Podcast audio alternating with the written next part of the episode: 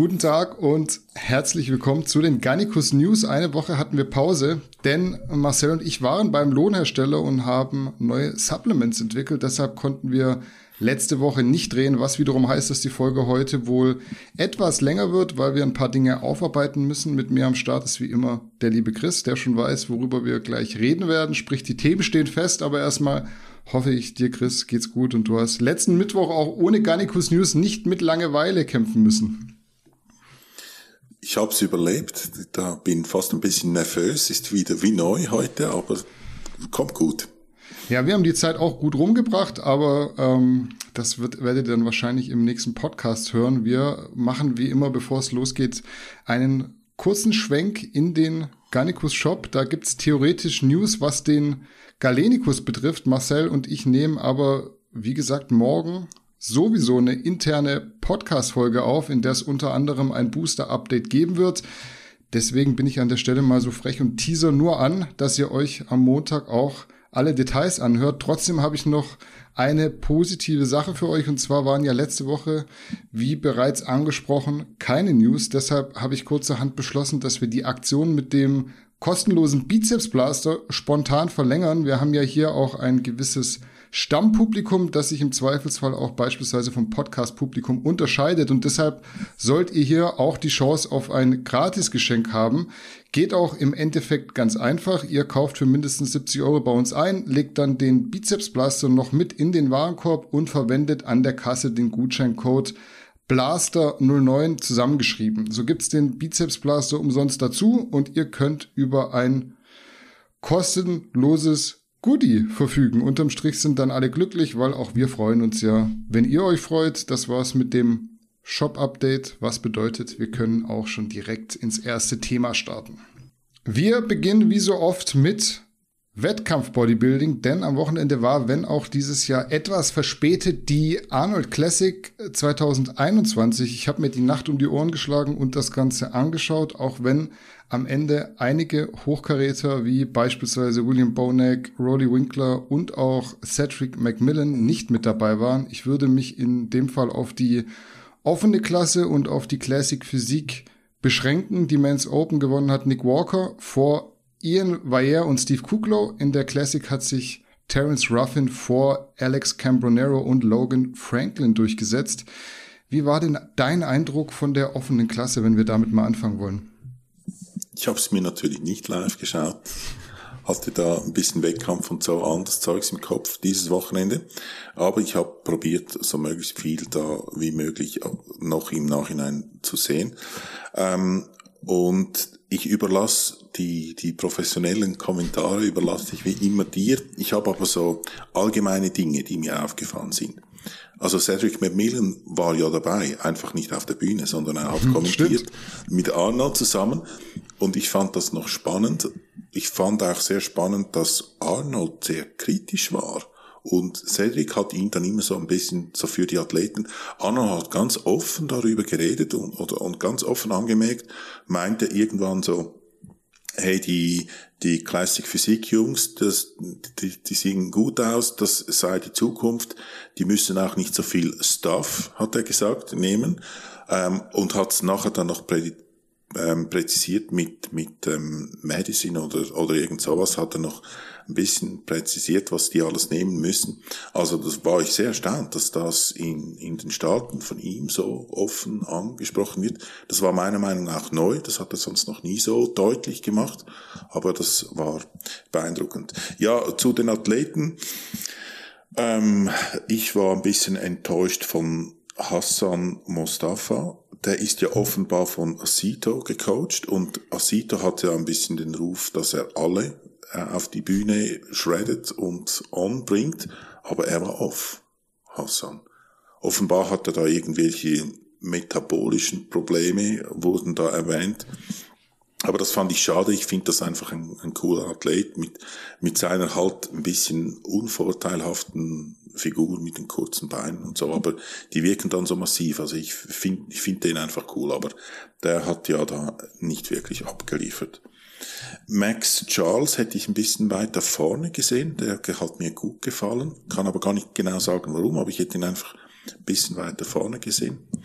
Sergio Oliva Junior sieht man deutlich, wer sein Vater war. Er hat den, den gleichen langen Bizeps zum Beispiel.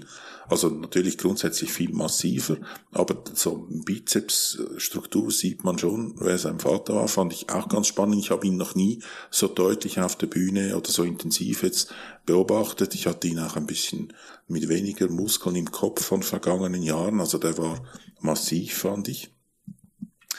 Akeem Williams war off, fand ich. Mhm. Schade irgendwie, der hat sonst auch mehr Potenzial. Und vielleicht noch etwas zu Nick Walker. Nick Walker erinnert mich so ein bisschen an Jay Cutler, hat so ein bisschen mm. Jay Cutler Look, auch das Aussehen und das Auftreten und so weiter. Sehr erfrischend. Eigentlich finde ich persönlich jetzt, dass er nicht die besten Voraussetzungen für ganz einen Top-Bodybuilder hat. Er hat, ich habe das Gefühl, nicht den breitesten Frame ähm, ähm, hat aber natürlich da viel draufgepackt und kam halt in Condition sein Beinbizeps. Also der ganze Hinterbein war ja unglaublich. Also hat mich so ein bisschen an Jack Cutler erinnert, das war sehr erfrischend. Ja, ich habe ja den Stream live verfolgt und alles gesehen, aber ich will jetzt nicht zu allem was sagen, weil das würde sonst wirklich den Rahmen sprechen. Arnold habe ich so ein bisschen zwiegespalten beobachtet. So manche Sachen waren cool, bei anderen muss ich dann auch sagen, nimmt ihm bitte jetzt irgendjemand das Mikrofon weg, weil man merkt schon recht deutlich, Arnold ist nicht mehr so im Bodybuilding drin, wie es mal war. Dass jetzt Hassan Mustafa wieder außer Form kommt, konnte man, glaube ich, erwarten. Ist, wie du sagst, von Chris Acito gecoacht. Ich glaube auch, dass Hassan Mustafa außer Form ist, liegt nicht an Chris Acito. Da sind irgendwelche Probleme, irgendwelche Dinge im Argen, die halt einfach so schwer zu beheben sind. Ich bin immer noch der Meinung, der muss einfach jetzt mal Pause machen, ein bisschen runterkommen und sich dann darauf konzentrieren, ja, nächstes Jahr nochmal anzugreifen. Ja. ja. Ich fand den Koreaner nicht schlecht, auch wenn er sich relativ weit hinten platziert hat. Da sehe ich auf jeden Fall Potenzial. Ansonsten fange ich mal hinten in der Top 6 an. Äh, Sergio Oliva Jr., du hast schon gesagt, hat auf jeden Fall einiges an Muskulatur draufgepackt im Vergleich zu seinem letzten Wettkampf. Da hat bisschen die Endhärte gefehlt, sonst hätte der deutlich weiter vorne landen können. Hat auch wieder zu Recht den Best Pose Award gewonnen, war einfach die beste Kür, muss man sagen. Akeem Williams auf fünf war ja mein Tipp auf den Sieg tatsächlich, das kann ich so ehrlich sagen. Hat nicht ganz hingehauen, was aber einfach daran liegt, dass er oder daran lag, dass er nicht hart war. Also wenn der hart kommt, hat er einfach Muskulatur für drei Athleten und hätte wahrscheinlich ganz, ganz viele so outmuscled, wie man so schön sagt, gerade auch weil William Bonick nicht da war, aber hat da nicht hingehauen. Was ich sagen muss, auch zu Max Charles sind ja zwei dunkelhäutige Athleten und das Licht war wirklich nicht gut. Und dadurch, dass das Licht nicht gut war, hat man zumindest auf dem Livestream die dunkelhäutigen Athleten kaum gesehen. Also man konnte die gar nicht richtig bewerten. Ich weiß nicht, ob es den Judges dann ähnlich ging, aber die sind dann so ein bisschen, glaube ich, vom Radar verschwunden. Dann Justin Rodriguez auf Platz 4, fand ich verdient, auch starke Verbesserungen gemacht in letzter Zeit.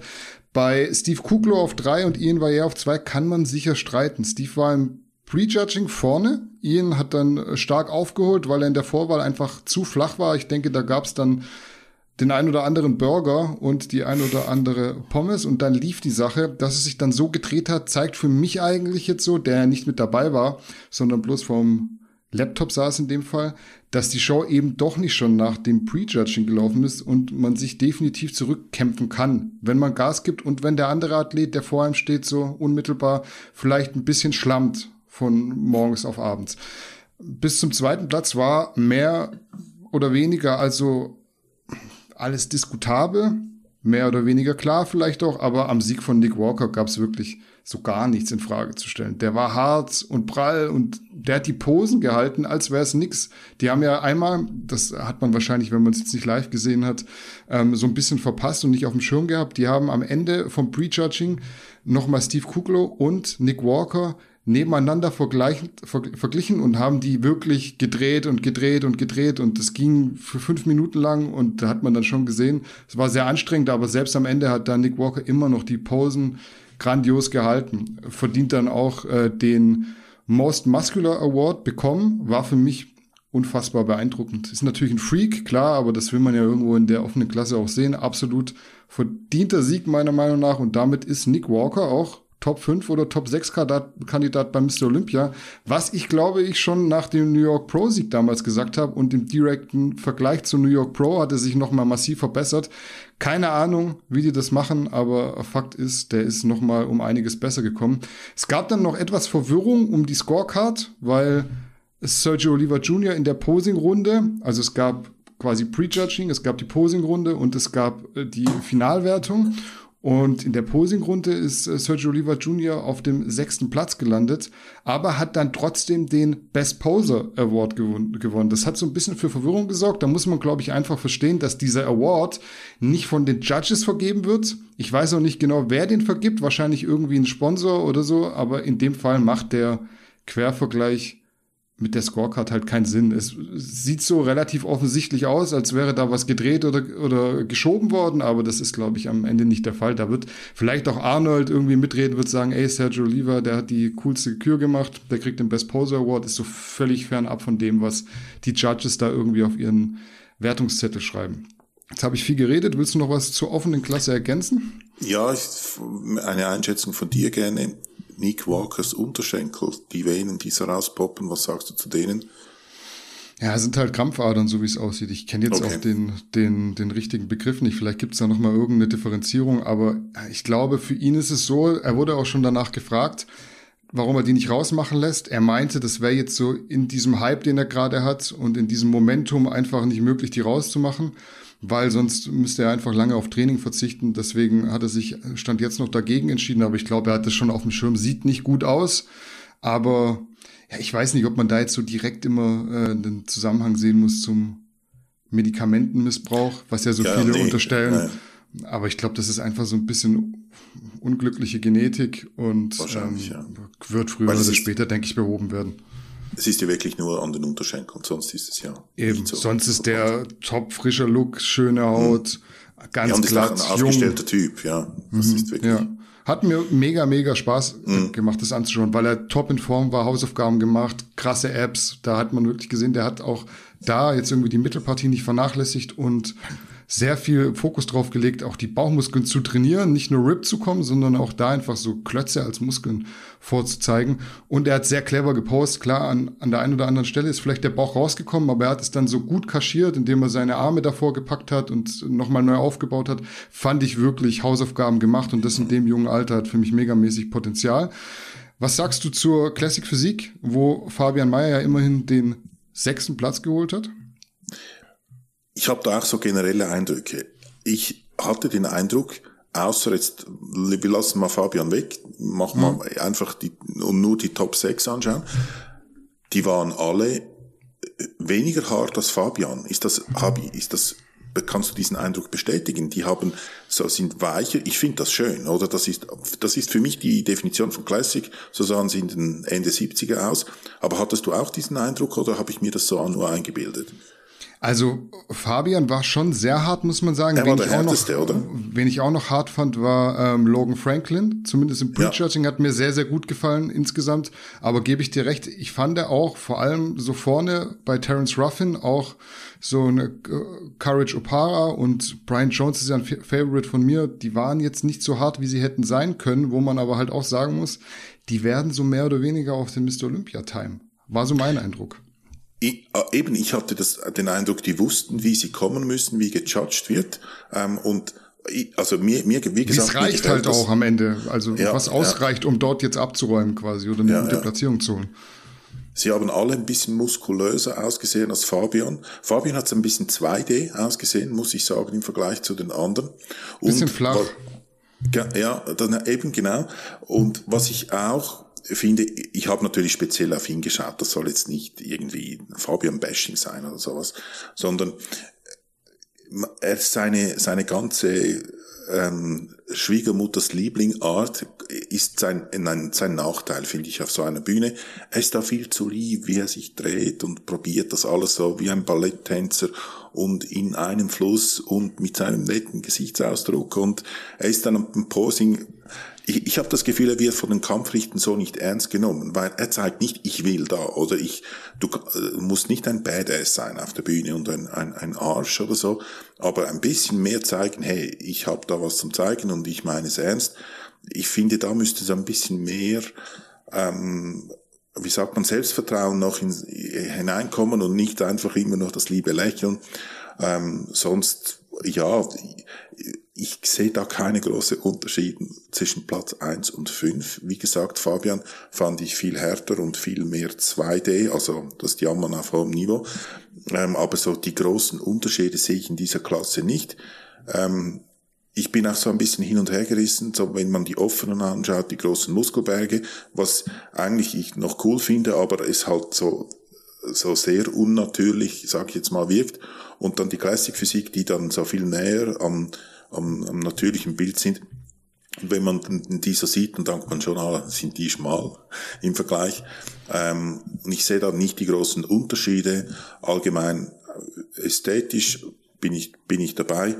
Einer hatte ein bisschen den Ansatz von einer Gyno. Ich weiß jetzt nicht mehr, wer das war. Irgendein ein dunkelhäutiger. Ja, Terence um, ähm, Ruffin hat auf jeden Fall Gyno-Ansatz. Der hat ja gewonnen. Ja. Aber das ist so ein Kritikpunkt, der da schon so ein bisschen länger reinspielt. Ja. Oh, okay, das weiß man schon länger. Okay. Mhm. ja, fand ich cool, ja. Ich glaube, Fabian macht das gar nicht so proaktiv absichtlich. Es ist, denke ich, am Ende. So. Ja, er ist so ein Stück weit und ich glaube, es ist auch noch ein bisschen Unsicherheit. Man muss ja sagen, trotzdem am Ende eine gelungene Rückkehr nach Ohio, weil Fabian war ja 2020 erst dort im, im März und hat die Pro-Card geholt bei den Amateuren. Den sechsten Platz fand ich gerechtfertigt. Viel mehr war bei den Namen dann auch nicht drin, denke ich, weil da einfach auch so ein bisschen dann, ja, du bist einfach neu mit dabei, warst noch nie bei einer Arnold Classic Pro und dementsprechend ist, glaube ich, so der sechste Platz schon ein sehr, sehr gutes Super. Ergebnis. Gewonnen hat ja Terence Ruffin, wie schon gesagt, was sicher in Ordnung geht. Für mich ist Alex Cambronero im direkten Vergleich aber definitiv der schönere Körpertyp. Terence Ruffin wirkt für mich so ein bisschen gedrungen, weil er halt auch relativ klein ist, aber gerade in Backposen ist er halt fast unschlagbar. Also die Details im Rücken, auch die Masse, es sieht schon richtig, richtig gut aus. Ich bin am Ende dann eher halt Logan Franklin-Fan. Die Performance fand ich auch mega. Super Poser und auch ein bisschen größer als der Rest. Deshalb mag ich beispielsweise auch Brian Jones, ähm, der in dem Fall Fünfter wurde hinter äh, Courage O'Para. Ich glaube, man orientiert sich halt als Zuschauer oder als Bodybuilding-Fan auch gerne an den Athleten, die einem selbst etwas ähnlicher sind von der Körpergröße. Deshalb schlägt mein Herz so ein bisschen für Logan Franklin, Brian Jones, auch Fabian Mayer. Das sind ja große Athleten und ich finde, das passt für mich einfach in die Classic besser rein als so ein kleiner gedrungener Athlet. Das hat für mich dann relativ schnell diesen 212er Charakter. Für Fabian, meiner Meinung nach, jetzt das Ziel, beim Mr. Olympia in die Top 10 zu kommen. Wird schwer, aber das würde ich zumindest als Ziel ausrufen, weil jetzt bist du Top 6, Arnold Classic, hast eigentlich so auch ein bisschen Momentum auf deiner Seite. Und ich glaube, alles andere als Top 10 wäre dann schon doof, das als Ziel auszurufen. Dann jetzt nach einer Top 6 Platzierung bei der Arnold Classic zu sagen, ich mache mal bei Mr. Olympia mit, das fände ich so das falsche Vorgehen. Und vor allem hat er Potenzial. Es ist nicht so ein Athlet, der man sagt, wo, wo will der sich noch verbessern, oder? Also no front, aber zum Beispiel ähm, David Hoffmann in der in der Klasse, wo er war, da hat er irgendwie wie kein Potenzial mehr auf dem Gewicht am Ende, oder da war es sehr schwierig, noch sich zu verbessern. Ich glaube, Fabian hat noch ein paar Kilo, oder, wo er da, wo er da noch draufpacken kann. Er kann ein bisschen weniger konditioniert kommen, auch wenn das vielleicht schizophren klingt, mhm. ähm, und noch ein selbst ähm, mit mehr Selbstvertrauen auf die Bühne und sich zeigen und da auch mal einen auf die Seite drücken beim Postern oder irgend so. Oder auch beim Line-Up hat er sich so wie versteckt hinter den anderen. Da ist Potenzial vorhanden und da kann es noch weiter nach vorne gehen. Das ist ja nicht so, dass er schon alles ausgeschöpft hat. Worüber wir auf jeden Fall auch noch reden müssen, ist der Boxkampf zwischen Haftor Björnsson und Devin Larrett. Eddie Hall musste ja verletzungsbedingt absagen. Für ihn ist dann besagter Devin Larrett kurzfristig und ja, eigentlich ohne wirkliche Vorbereitung eingesprungen, gab dann unterm Strich einen technischen K.O., also Haftor hat den Fight schon in der ersten Runde gewinnen können. Das hatten viele auch so prognostiziert, auch wenn es wohl weit entfernt von hochklassigem Boxsport war.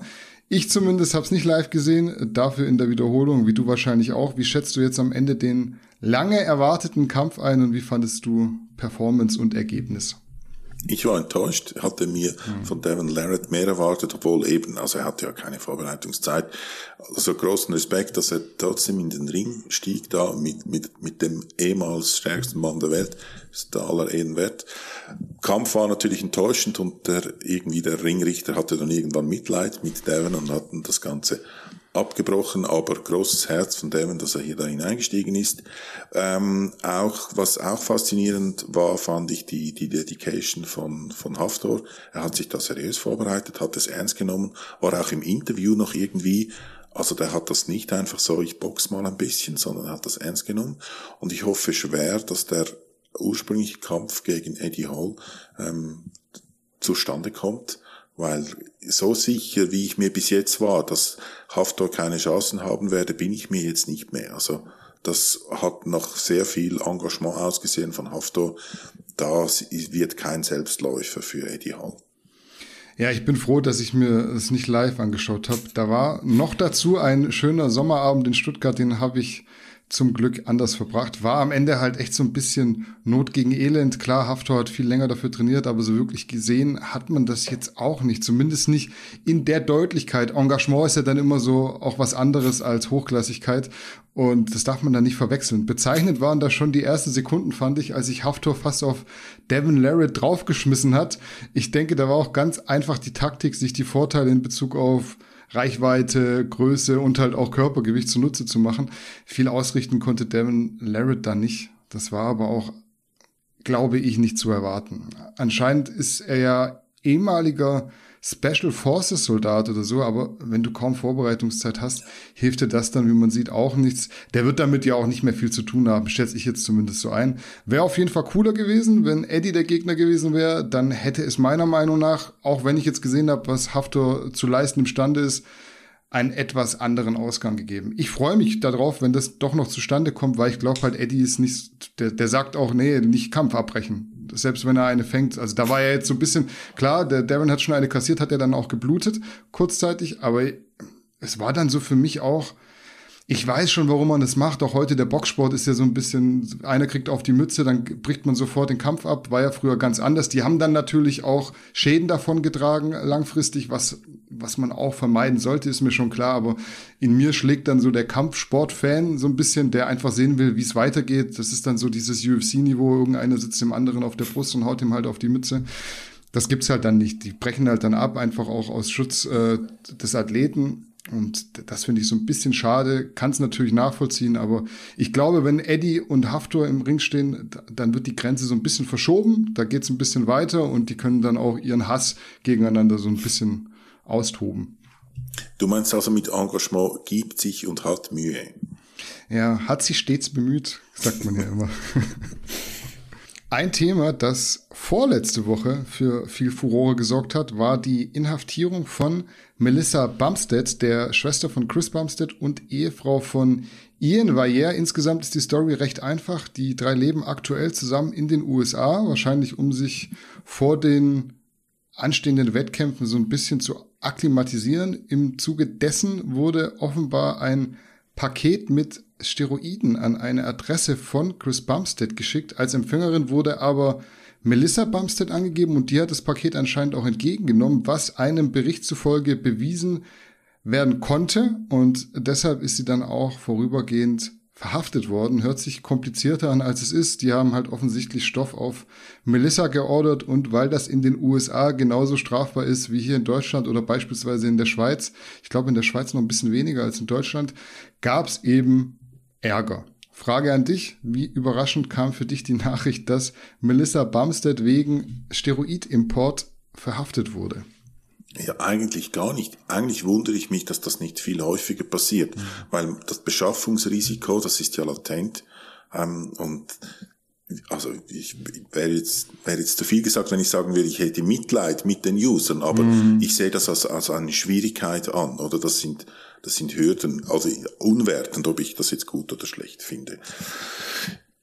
Wie gesagt, ich, ich äh, bin erstaunt, dass das nicht häufiger passiert. Die ganze Geschichte ist eigentlich eine kleine oder bestellt und dann wurde sie verhaftet. Dahinter hat sich aber noch offenbar von, von den von, von Verfolgungsbehörden einen gewissen, so fast ein Krimi schon abgespielt. Das war das ein bisschen Detektivarbeit, wie man da kann in, Erfahr in Erfahrung bringen, eben mit, glaube ich, Paket geöffnet und dann wahrscheinlich anhand von DNA-Spuren irgendwie, dass ihr beweisen können. Das ist ja juristisch dann auch immer so ein bisschen eine Herausforderung. Also das war, glaube ich, von der Verfolgungsbehörde noch ein, ein, eine, eine kleine Geschichte. Die haben sich da Mühe gegeben. Ja, sie, glaube ich, auf Kaution wieder raus, die Sache gegessen. Was ich mich frage, und eben schon die ganze Zeit, wie machen das die Profis, wenn die ins Ausland einen Wettkampf gehen? Nehmen sie da den Koffer nicht mit? Ich denke, es ist noch schwierig, den über den Flughafen zu kriegen. Aber ich glaube, du hast mal erwähnt, so kurz vor dem Wettkampf, da braucht man nicht mehr die ganze Apotheke.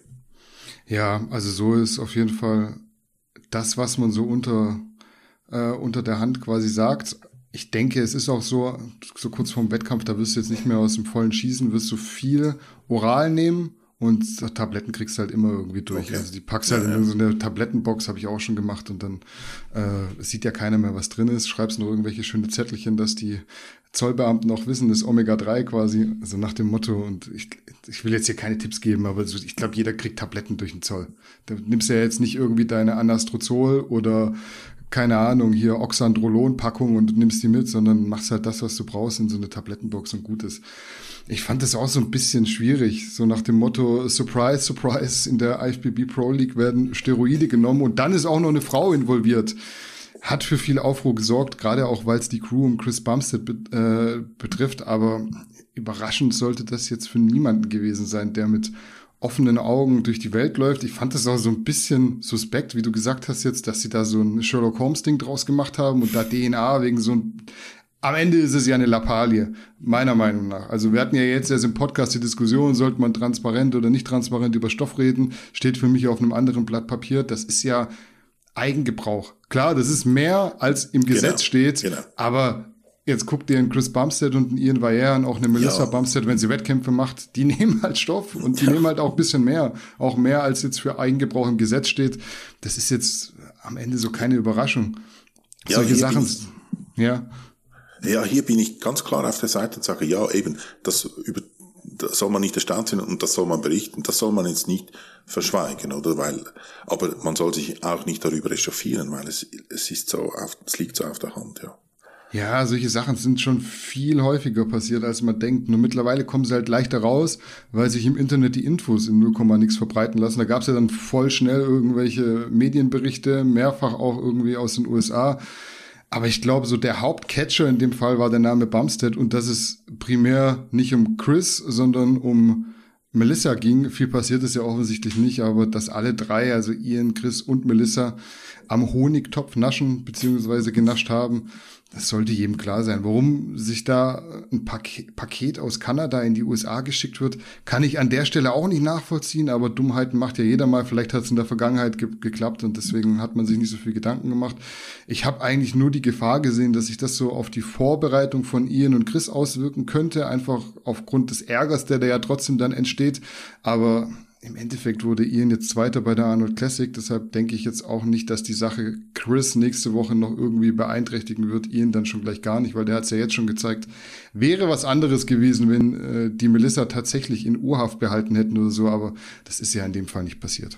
Wir machen weiter mit Larry Wheels, der mal wieder für Schlagzeilen gesorgt hat und zwar mit einer 390 Kilo Kniebeuge, die nicht ganz so erfolgreich war, denn blöderweise hat sich Larry dabei den Quadrizeps abgerissen was natürlich weniger cool ist, aber bei Larry Wheels jetzt auch nicht überraschend kommt. Der hatte ja in der Vergangenheit schon die ein oder andere Verletzung und es scheint insgesamt auch nicht so, als würde Larry irgendwie auf die Bremse treten, was beispielsweise die verwendeten Gewichte angeht. Für mich wie sonst auch ein nicht schön anzusehender Unfall irgendwo, aber wir haben ja Powerlifting-Expertise hier in den News. Was sagt denn der geübte Kraft-3-Kämpfer zum Unfall von Larry Wheels?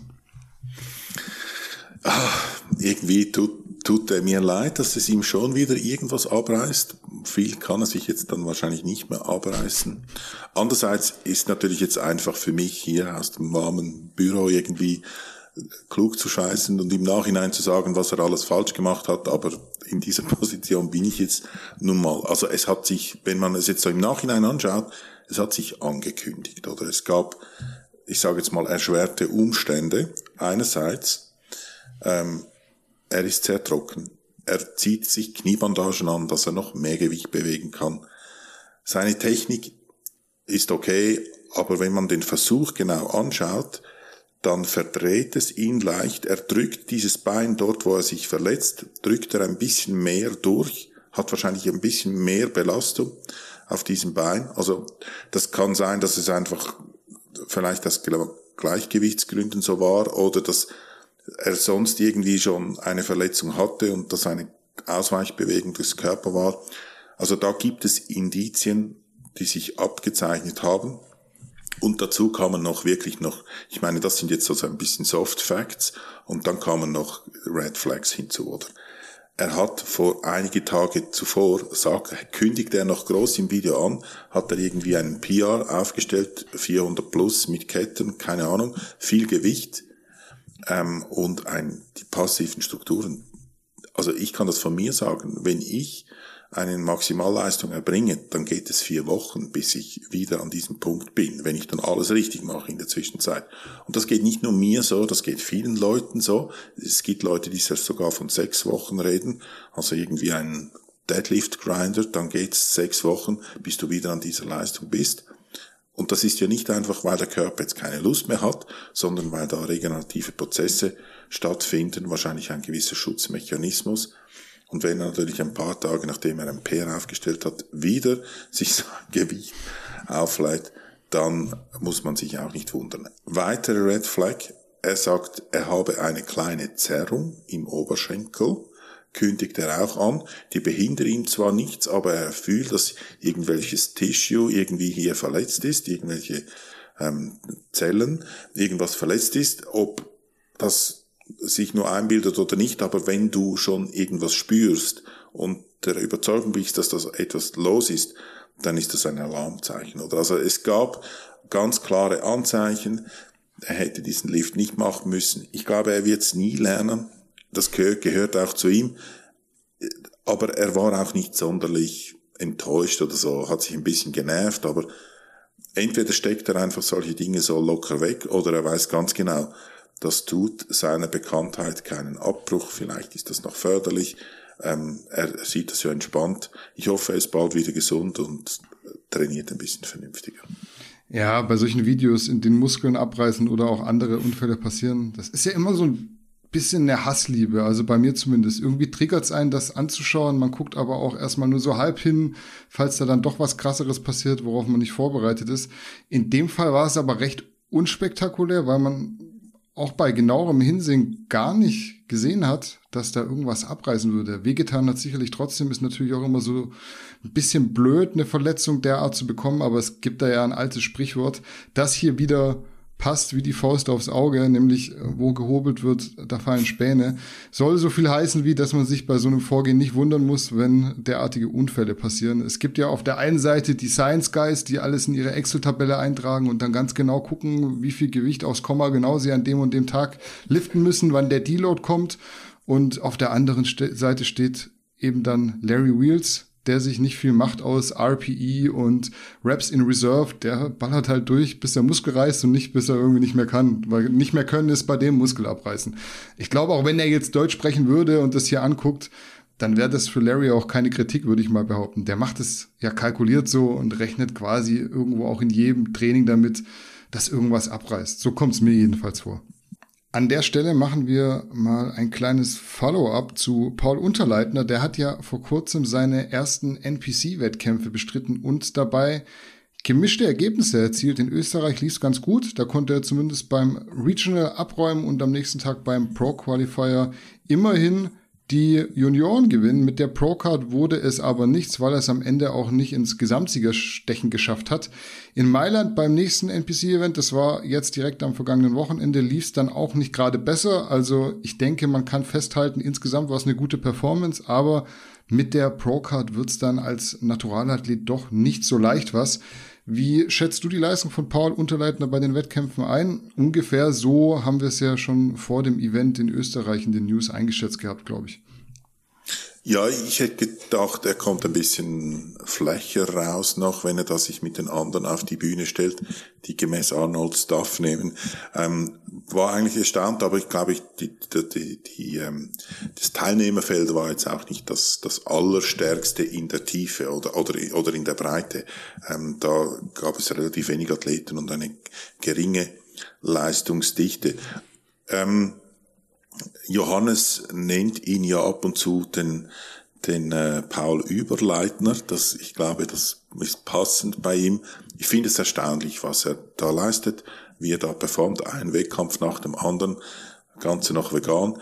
Und auch Johannes hat mal gegenüber mir so erwähnt, dass, dass wahrscheinlich ein Teil seines Erfolges oder das Geheimnis seines Erfolges oder ein Teil des Geheimnisses seines Erfolges ist, dass er immer sehr entspannt ist, dass ihn nichts aus der Ruhe bringt, dass er sein Ding macht, sich nicht ablenken lässt und halt eben, wenn was passiert, das nicht so geplant ist, da jetzt da nicht ein, ein Burnout bekommt, sondern dass er das locker wegsteckt und halt äh, weiter marschiert. Im Vergleich dann bei diesem Profi-Kampf wo er mit den anderen auf der Bühne stand, da hat man gerade bei, wenn er neben den Herrn Gomez stand, gesehen, dass da in gewissen Bereichen er noch um Längen hinterherhinkt. Hm. Ja, ich glaube, wir haben die letzten Male so viel über Paul Unterleitner geredet, dass ich das heute so kurz wie möglich halten kann. Wenn ich es richtig überblickt habe, ist mehr oder weniger das passiert, was ich, was wir vorausgesagt hatten. In einem nicht so guten Line-up gerade auf so einem Regional Event kann Paul auf jeden Fall herausstechen, weil er halt einfach genetisch krass aufgestellt ist. Auf einem Pro Qualifier wird's dann schon sehr eng, vor allem in der Männerklasse. Junioren ist nochmal eine andere Sache, da hat er ja in Österreich sogar gewonnen, aber mehr war dann auch nicht drin. In seiner Klasse bei den Männern hat er zwar den dritten gemacht, aber direkt vor ihm gelandet ist beispielsweise ja Rico, wie du gesagt hast, der dann doch nochmal einen anderen Look hat als Paul. An der Stelle auch nochmal Gratulation an Rico. Der hat ja in, in Italien und Österreich insgesamt viermal die Silbermedaille geholt pro Wettkampf jeweils in der Classic und in der Mans Physik. Äh, bitte auf jeden Fall, dass es wieder nicht geklappt hat, aber meinen größten Respekt, so eisern weiter durchzuziehen und noch dazu in verschiedenen Klassen zu starten, direkt nacheinander teilweise, das ist schon so ein Kraftakt, den muss man respektieren.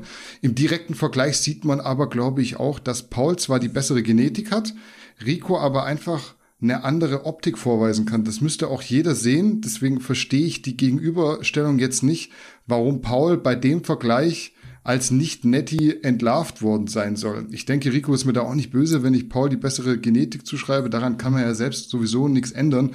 Paul hat eine super Veranlagung, eine super Haut und echt auch einen super Look.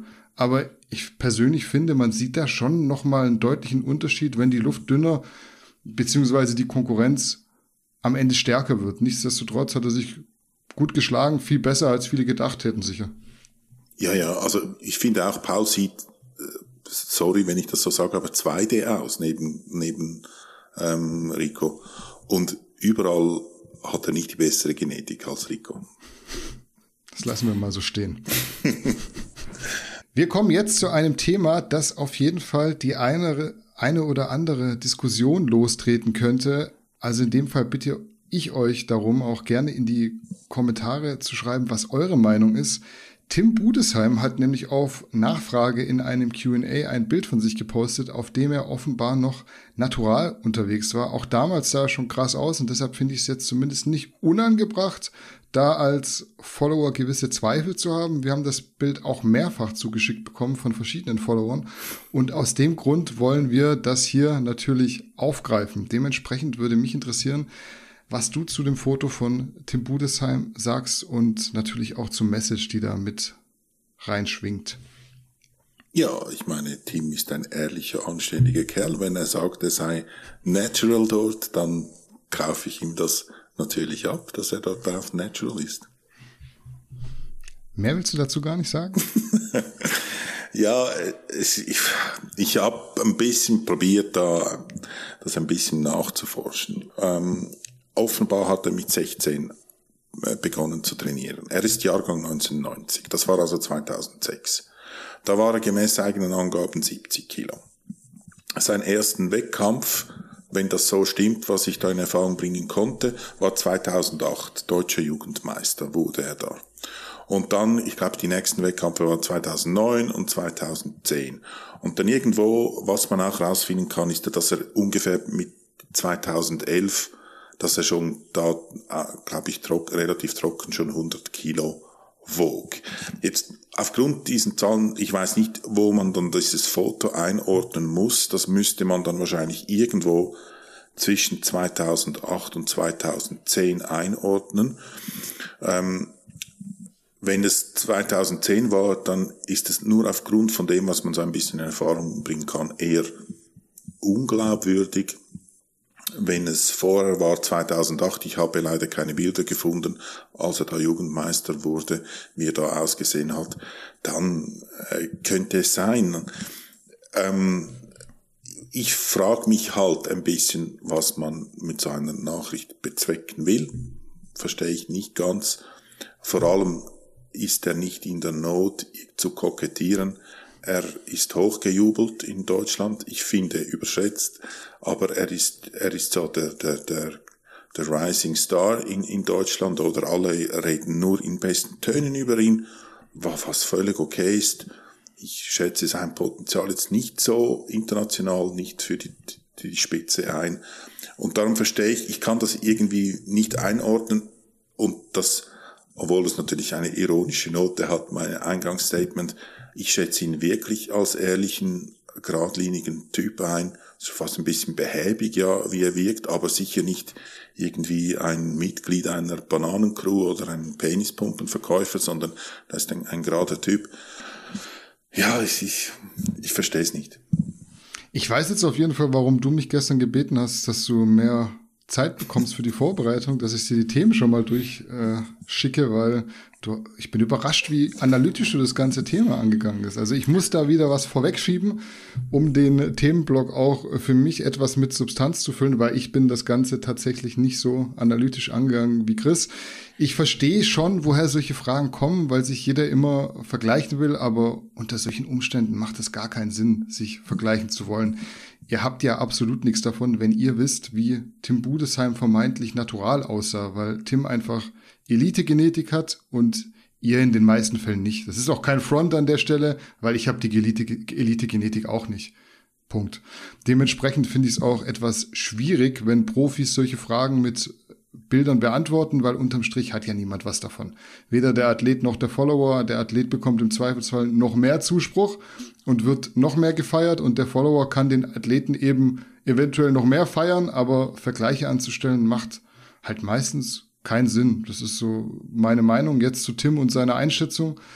Ähm, ob er oder meine Einschätzung, ob er da natural ist oder nicht, weil ich denke, das interessiert die meisten. Ich persönlich tue mich auf jeden Fall sehr schwer zu glauben, dass Tim dann noch komplett netti war. Man muss zwar dazu sagen, dass Tim genetisch bevorteilt ist und dass irgendwo sicher solche Wunderkinder rumlaufen, aber vom Look her ist es für mich nochmal eine ganz andere Nummer als beispielsweise Paul Unterleitner, über den wir ja gerade erst geredet haben. Und dem wird ja von allen Seiten unterstellt, dass er nicht netti ist.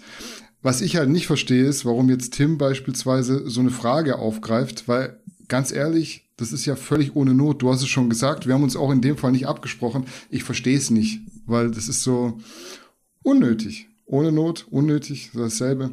Wir wissen ja alle, was abgeht und meiner Meinung nach liefert das in dem Fall überhaupt keinen Mehrwert, außer dass eben drüber diskutiert wird und man im Gespräch bleibt.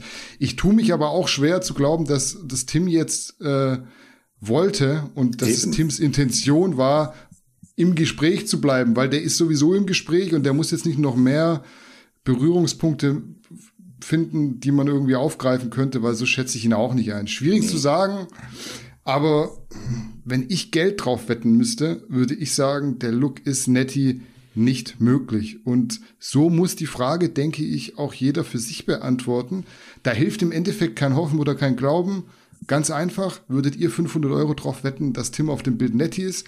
Ich würde es nicht machen. Aber das ist jetzt auch nicht Tim exklusiv. Da gibt's noch unzählige andere Beispiele, die man da aufgreifen könnte. Ihr könnt aber, wie gesagt, eure Meinung dazu gerne in die Kommentare schreiben, weil vielleicht liegen wir da auch komplett daneben mit unserer Ansicht. Kann ja sein. Mir kommt's manchmal so vor, als würde es untereinander so Wettkämpfe geben, also unter den Athleten. Wer hat später angefangen? wer nimmt noch weniger, wer nimmt gar nichts und sieht trotzdem so krass aus, ist so mein Eindruck, auch gar nicht jetzt explizit auf Tim bezogen. Ich hätte auf jeden Fall einfach besser gar nichts gesagt, weil es für mich, wie gesagt, auch unnötig ist. Es ist so, man braucht es nicht machen. Das hat niemandem jetzt was gebracht, außer dass wir drüber reden und das gezweifelt wird, zu Recht, meiner Meinung nach. Und da hast du nichts gewonnen. Ja, und eben, und wenn wir hier Team Unrecht tun und er dort wirklich nicht ist, dann wunderbar, oder? Da, ja, mehr Kulpa. Das tut, genau.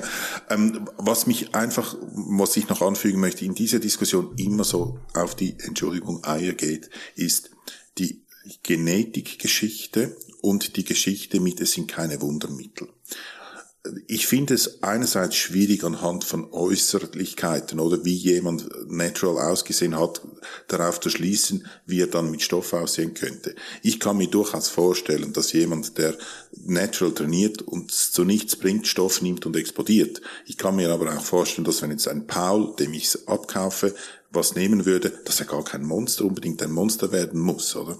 Und ich finde das schwierig. Niemand von uns hat die DNA entschlüsselt und kann so auf die Genetik gerückt. Wir äh, entscheiden anhand von Äußerlichkeiten und das ist nicht die Genetik, die wir ansprechen, ist nicht wie die Augenfarbe, die wir sehen, oder, sondern das sind so andere Dinge. Und das zweite ist noch, ja, die, die, die, die ganzen Mittel, das sind keine Wundermittel, das stimmt. Man muss die müssen Arbeit und alles hineinlegen. Das ist auch, oder das, da habe ich auch nicht gerne, wenn man sagt, das sind Wundermittel, man nimmt es und dann explodiert man.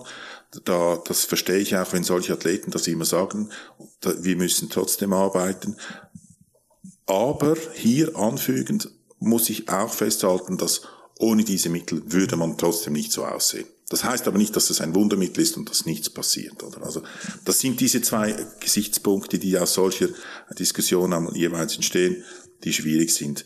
Es ist doch völlig egal, wie er als Netty ausgesehen hat oder nicht. Er sieht jetzt aus der Bühne im erweiterten, ist er in der erweiterten Weltspitze. Er hat dafür was getan. Wie viel das er nimmt und überhaupt, das ist ja völlig egal, weil er kann das nehmen, was er will. Die anderen können nehmen, was sie wollen. Das sind gleiche Voraussetzungen für alle.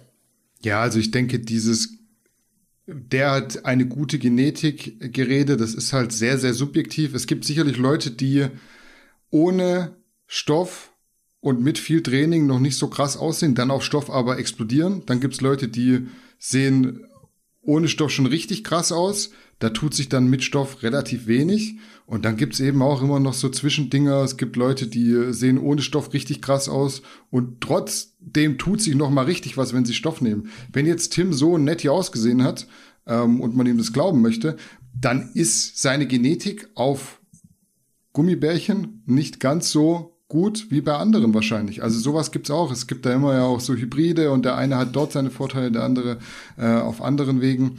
Dementsprechend, das ist so völlig Hanebüchen, sich mit anderen zu vergleichen, weil was man definitiv sagen kann, wenn du kein eineiger Zwilling von irgendjemand bist, dann hast du nicht dieselbe Genetik und dementsprechend brauchst du dann auch nicht gucken, wie sieht der aus, wenn er nichts nimmt, wie sieht der aus, wenn er 250 Milligramm nimmt, wie sieht der aus mit einem Gramm. Du kannst es gar nicht gegenüberstellen. Also ich habe auch Kumpels, die haben sehr lange ohne trainiert und nehmen jetzt relativ viel und sagen dann immer so, ey, wie du damals schon aussahst mit dem und dem wenigen Mitteln, dann sage ich immer, ja, aber das ist jetzt auch kein Verdienst. Also das ist, macht so keinen Sinn, darüber zu diskutieren.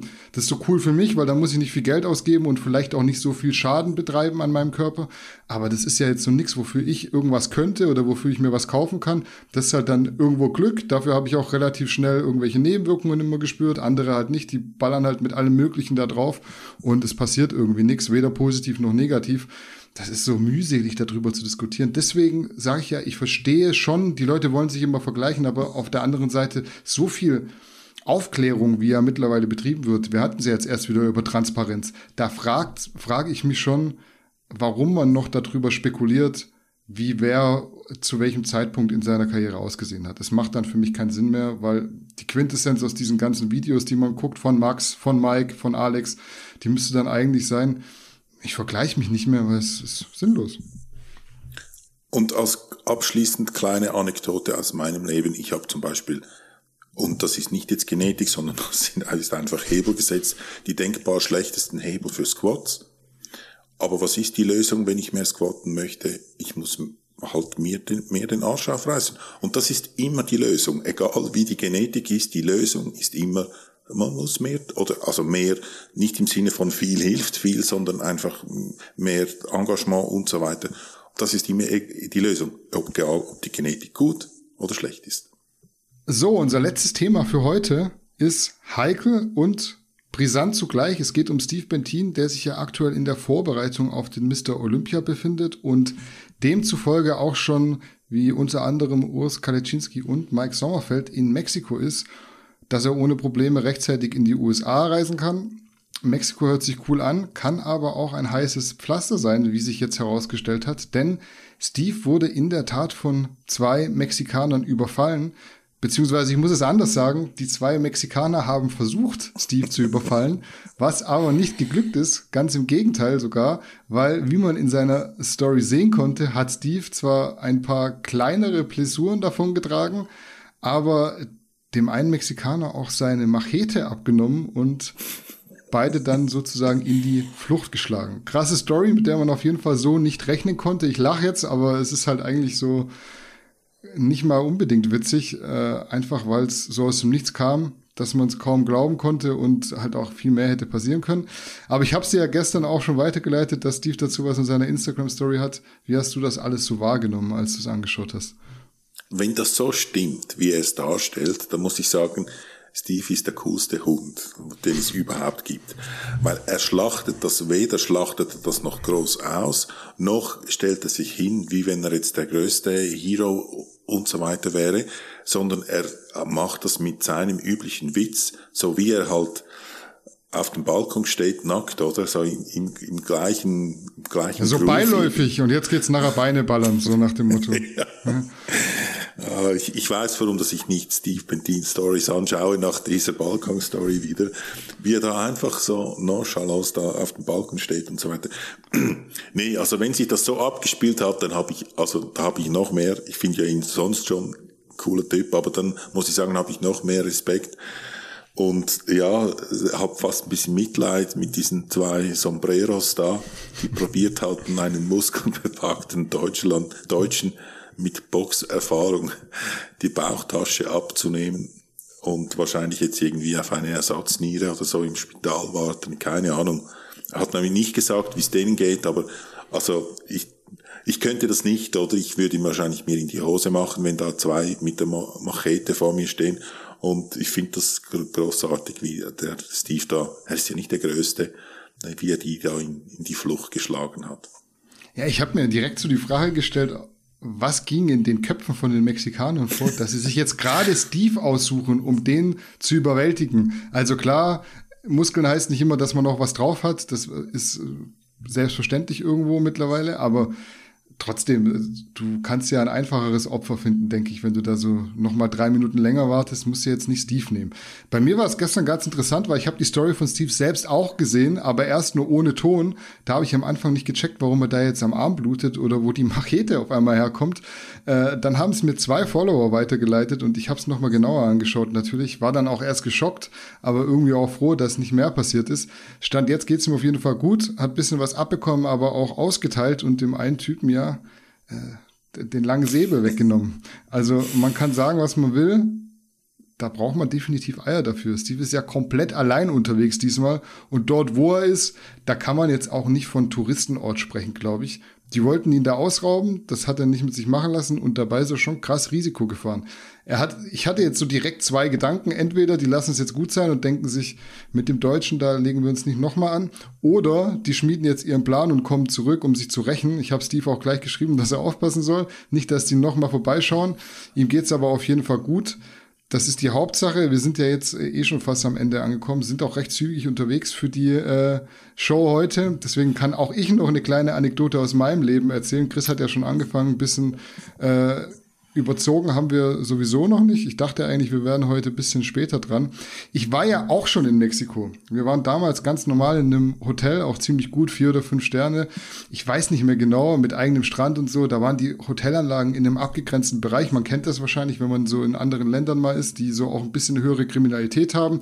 Da stehen dann an der Schranke immer Securities, die lassen nur Gäste oder halt Busse oder Taxifahrer rein. Äh, uns hat dann aber irgendwann diese, ich sag mal, Sterilität genervt. Ich glaube schon am dritten Tag oder so. Und dann sind wir abends in die Stadt und haben uns unter die Einheimischen gemischt. Also wir waren vier Jungs, Anfang 20, da nimmst du das noch nicht so ernst, wenn der einheimische Barkeeper sagt, dass man schon aufpassen muss, wenn man sich in Gebieten außerhalb der Schranke aufhält. Man kann sich ja denken, der Großteil von uns sah jetzt auch nicht nach Mexikaner aus. Selbst wenn ich ein bisschen braun gebrannt bin, nimmt man mir das jetzt nicht wirklich ab. Ich kann auf jeden Fall sagen, dass da schon so paar Sachen passiert sind, die ich rückblickend dann doch etwas anders einschätze als damals so mit 1,5 Promille im jugendlichen Leichtsinn. Wenn es da dunkel ist abends und du nicht mit anderen unterwegs bist oder auch niemanden kennst, kann es da schon mal ungemütlich werden. Da muss man dann auch nicht unbedingt auf die Idee kommen, dass die eine Gruppe in den einen und die andere Gruppe in den anderen Club geht, also dass man sich quasi trennt und nur noch zwei und zwei unterwegs ist. Ich habe auf jeden Fall die eine oder andere Story mitgenommen, die sollte man jetzt hier auch nicht im Internet erzählen, weil das sind halt auch, ihr wisst ja, what happens in Las Vegas stays in Vegas. Äh, aber lasst euch gesagt sein, wenn euch da ein Einheimischer warnt, dass ihr am besten nicht in dies oder das Gebiet gehen sollt, dann hat das meistens so seine Berechtigung, auch wenn ihr das nach drei oder vier Bier noch nicht glauben wollt. Mexiko ist jetzt nicht Brasilien, aber in unangenehme Situationen kann man trotzdem kommen. Deshalb bin ich froh, dass Steve nichts passiert ist, nichts Schlimmeres zumindest und der jetzt bei Mr. Olympia die Top 10 knacken kann. Du hast es schon gesagt, ich fand das sehr erfrischend, wie er das so beiläufig in seine Story gepackt hat und sagt, ja gut, da muss schon jemand früher aufstehen, wenn er mich jetzt von meinem äh, von meiner Olympiateilnehme Teilnahme abhalten möchte. Die Quizfrage ist jetzt noch, wie viele Macheten hast du zu Hause? Ja. Oder mitgenommen? Das lasse ich mal, das lasse ich mal offen, könnt ihr mal raten. Aber so schlimm war es nicht. Also wir waren jetzt nie vom äh, in unserem Leben bedroht, aber es ist schon so, wenn es da Ärger gibt, dann bist du halt einfach leise, weil unterm Strich, du bist halt dann Ausländer und in Mexiko ist es noch nicht so krass, aber selbst in Mexiko ist ein Menschenleben nicht so viel wert wie in Deutschland. Das ist jetzt was anderes, wenn du in Syrien bist, da wirst du wahrscheinlich gleich über einen Haufen geballert. Aber auch dort, da gibt's halt dann einfach mal Gang-Shootings und wenn du dann halt doof daneben stehst, kann es halt sein, das wäre dir nicht passiert, wenn du einfach in deiner Hotelanlage geblieben wärst. Und so sehe ich das jetzt so nach, äh, nachträglich betrachtet mit 32, damals war ich 21. Da machst du halt Sachen ein bisschen äh, unüberlegter als heutzutage. Ja, war auf jeden Fall nochmal eine kleine Schocker-Story zum Abschluss von Steve. Dementsprechend wären wir auch durch für heute. Wir wollen das Ganze auch nicht unnötig in die Länge ziehen. Ihr habt jetzt auch noch Anekdoten aus unserem Leben bekommen. War ja sowieso schon etwas Output, ähm, etwas mehr Output als sonst so rum, weil wir einfach eine Woche nicht da waren gab aber dementsprechend natürlich auch einiges zu besprechen, gerade wenn die News eben eine Woche nicht kommen. Denkt mir auf jeden Fall an die Aktion mit dem Bizeps Blaster, den bekommt ihr gratis dazu, wenn ihr mindestens für 70 Euro im Garnicus Shop einkauft, einfach mit in den Warenkorb legen und den Code Blaster 09 benutzen. Alles zusammengeschrieben. Ansonsten war es das für diese Woche. Wir sehen bzw. hören uns an der Stelle in genau sieben Tagen wieder. Bis dahin, macht's gut und lasst euch nicht verarschen.